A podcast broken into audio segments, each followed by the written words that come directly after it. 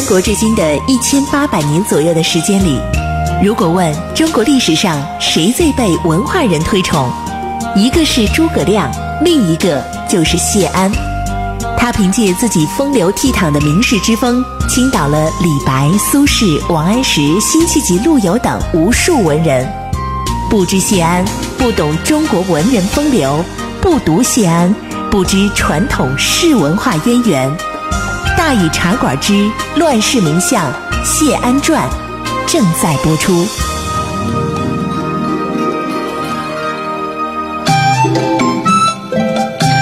安世风流无奈何，欲将赤骥换青鹅。不辞便送东山去，临老何人与唱歌？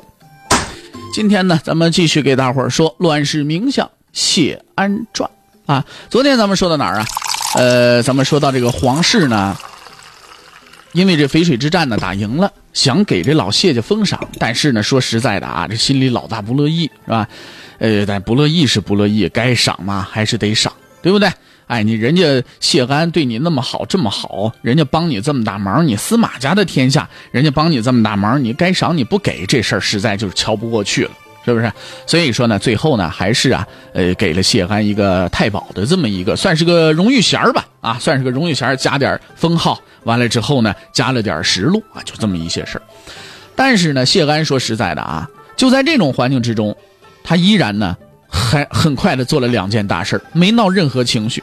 尽管说淝水之战之后啊功高不赏，但是呢，这谢安还是做了两件事这谢安心里怎么想呢？就不管你别人说什么，如果说你这个人要真的受这些事儿的影响的话，是不是？那就就就是你自己的不对了。哎，那么咱们就来瞧瞧这两桩大事都是一些什么事第一件做的最大的事第一件处置三桓问题。桓冲呢，在淝水之战之前呢，不是曾经发牢骚吗？说：“嘿呀，谢安谢太傅啊，有庙堂雅量，但不干军事，只派一帮孩子上战场，咱们得亡国呀。”这话说了，咱们之前也说了啊。桓冲这话说的实在是太轻率了。哎，静坐常思己过，闲谈休论人非呀。哎，大敌当前，他就不该这么说。这桓冲这时候也意识到了。哎，你想想，他犯错的时候，谢安什么时候指责过他？其实这什么？这叫自己堵自己的路。结果淝水大战，这个捷报传来，忽然来了之后，桓冲当时身体已经不太好了。一听到这个战报，自己心里边就嘀咕了：“哎呦，听说被俘的朱旭让谢玄给救回来了，心里这个惭愧哟！我当时我怎么说这个话了？悔呀！再想自己当初那气话啊，再想着谢安拒绝他那三千兵，心里不是滋味你放谁谁能是滋味是不是？惭愧当中，一下呢，这病情就加重了。”在淝水之战之后啊，不到三个月，赫然离世。但是在去世前呢，满心忧虑之中，桓冲没给任何人留下什么话，只给谢安写了一封书信。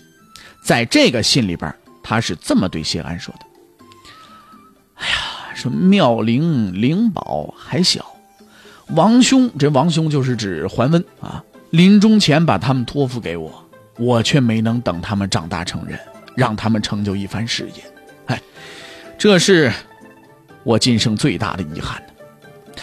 桓冲这话可是意味深长的，别以为他是在说：“哎呦，我这遗憾是什么？”没有这个意思。这个妙龄大名叫桓伟，是桓温的第四个儿子，桓玄的哥哥。那灵宝呢，就是桓玄了。这里桓冲为什么不像桓温死的时候那样向朝廷上书推荐自己家的子弟啊，接过自家的势力呢？这是因为啊。这个时候的老桓家实在是没有人。荆州这么重大的方阵，桓家这些个小子辈儿，虽然有几个也有些才干，但论起当荆州刺史，他们谁都够不上个他不是不想推荐，但是说实在的，没法说出口啊。而且那边谢玄有淝水高公，自己死了之后，由谢玄来领荆州，怎么看怎么合理的事儿啊！哎呀，桓冲这个难受啊！我这老桓家这势力，这不就没了吗？如果是真让谢玄过来管了荆州，人家淝水高公啊，是不是刚打下来？现在荆州我正好没了，那荆州不归谢玄归谁？那要是这样的话，那这老黄家经营这么多年的势力，那不就在自己手里就给毁了吗？他给谢安写这封信，就是想谢安是个明白人呢。虽然两族确实有些矛盾，但是大家伙一向还能团结起来啊，都以好的东西来对待对方。虽然说送三千兵是少点但那也是意思意思，不是吗？啊，一点也没拆台呀，对不对？桓冲只是希望谢安能体会他心里这难处，甚至还有点托付的味道。意思就是我死了，你能帮我照顾照顾他们吗？你让他们将来有点作为，让我们老桓家也延续下去。那我死了，我就死而无憾了呀。桓冲这心思，谢安那自然是明白的很的。其实对荆州的处置啊，谢安心里边早已经有数了。很快呢，随着桓冲的死，关于荆州刺史的继任，大伙就讨论起来了。果然就像桓冲所料，一提这人。所有人的心里都咯噔一下子，就想起谁？想起谢玄来了。说谁能当荆州刺史？大伙心里想的第一人选就是谢玄。无论从个人能力、从战功声望，或者是从为人的持重等等这些方面，就再想不起别人来了。谁这么大本事？就谢玄这么大本事。这个挺微妙的啊。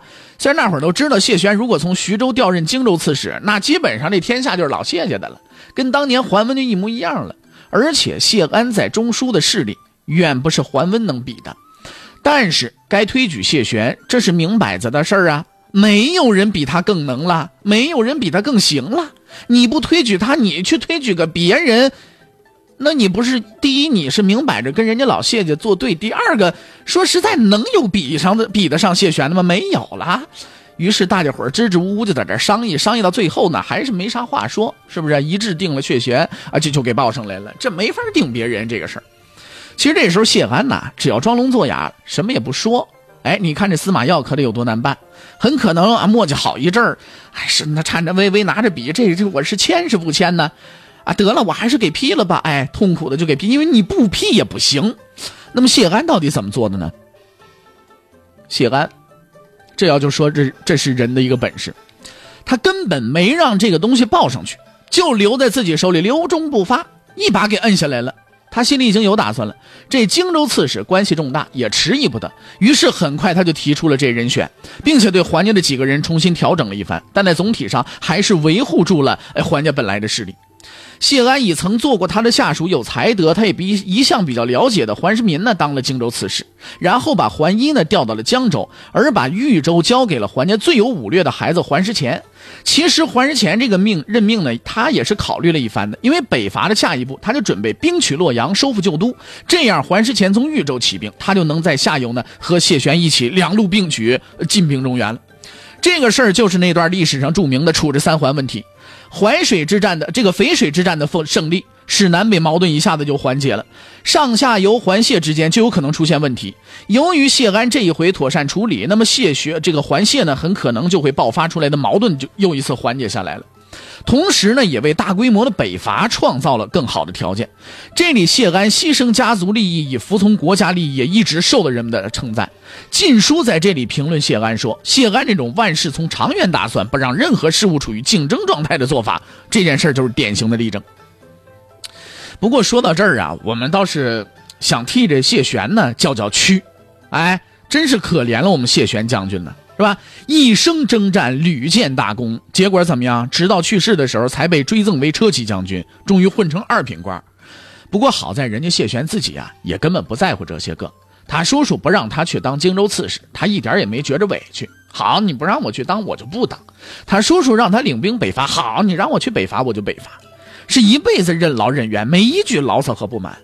至于什么能当多大官了，能有多高的名位了，似乎就从来没有进入到过谢玄的脑子里。所以老谢家这一派人呐，说实在的，真的个个的人中龙凤啊。